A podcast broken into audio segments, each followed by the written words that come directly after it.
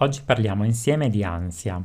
Ansia che però vuol dire tutto e niente. Ognuno di noi infatti manifesta sintomi, percezioni, sensazioni diverse in relazione appunto alla propria ansia.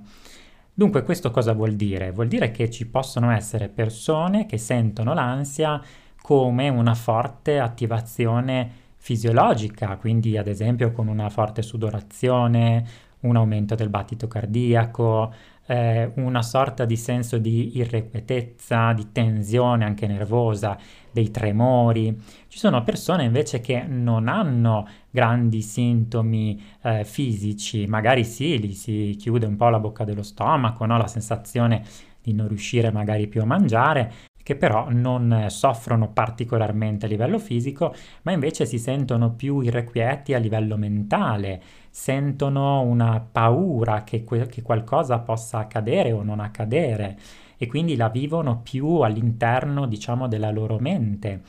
Altre persone ancora invece manifestano dei picchi d'ansia, quindi una concentrazione di sintomi eh, tutti insieme magari e anche velocemente, eh, che mh, durano poco, però sono molto molto intensi e che tendono a chiamare ansia, quando invece forse sarebbe più corretto a volte chiamarli veri e propri attacchi di panico. Allora, cerchiamo, al di là mh, delle differenze che ognuno di noi può percepire, cerchiamo di dare una definizione quanto più possibile generica. L'ansia in generale è uno stato di allarme. È come se nella nostra mente a un certo punto si accenda una sorta di sirena che eh, grida al lupo al lupo e quindi il corpo in qualche modo si prepara a fare delle cose per reagire a, questa, a, questo grido d'allarme. La nostra evoluzione ci ha insegnato che di fronte al grido d'allarme sostanzialmente sono due le cose che possiamo fare per salvarci la pelle, attaccare o fuggire. Tanto è vero che il meccanismo dell'ansia viene spesso chiamato anche il meccanismo appunto eh, attacca o fuggi, no? lotta o scappa. Eh, questo perché, adesso banalizzo un po', ma per farvi capire, sostanzialmente in migliaia di anni di evoluzione abbiamo imparato che nel momento in cui nel bosco, intorno alla nostra caverna, intorno alla nostra, diciamo, abitazione, c'era un movimento, era necessario andare in allarme e preoccuparsi per verificare se quello poteva essere un pericolo per se stessi o per la propria famiglia. E quindi si tendeva o ad attaccare e quindi a cercare di capire cosa stava succedendo, oppure a fuggire, mettersi in protezione. Qual è il problema? È che questo tipo di meccanismo è sano quando c'è un reale pericolo. Talvolta però questo schema di attacco o di fuga si attiva anche in assenza di un reale pericolo.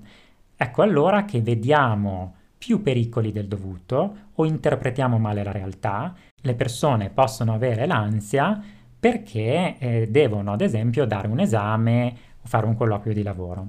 Quest'ansia è funzionale perché? Perché c'è effettivamente un qualcosa a cui teniamo, di conseguenza la nostra mente tende a caricare un po' il corpo, eh, a renderlo anche un po' più forte, un po' più pronto alla reazione e quindi quest'ansia, se come dire, è, è, si presenta con sintomi limitati, è assolutamente fisiologica e si presenta in una situazione normale.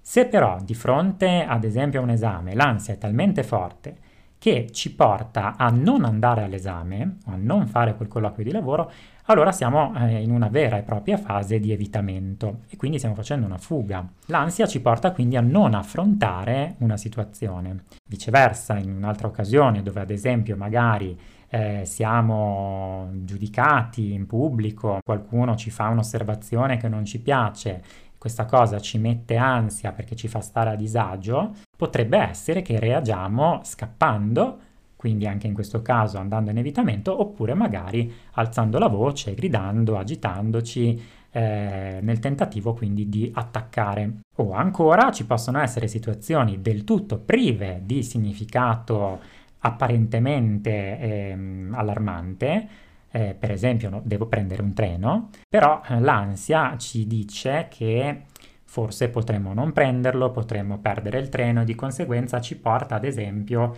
a presentarci in stazione mezz'ora prima oppure a controllare gli orari del treno tante volte per evitare di sbagliare, quindi in qualche modo rischiamo di diventare magari anche un po' ossessivi. Eh, diciamo che l'ansia può presentarsi quindi in diversi contesti della vita, con diversi quadri sintomatologici, ma che a volte può essere anche funzionale, può essere anche utile, ci può aiutare ad affrontare un reale pericolo. È chiaro che di fronte a un orso che mi parta l'ansia e mi faccia, come dire, attivare quel meccanismo attacco-fuga è più che sano.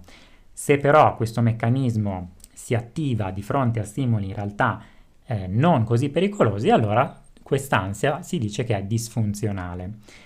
Quando ci accorgiamo che l'ansia ha sconfinato, no? è andata un po' oltre quello che potrebbe essere un periodo difficile, un po' di stress o qualche difficoltà fisiologica.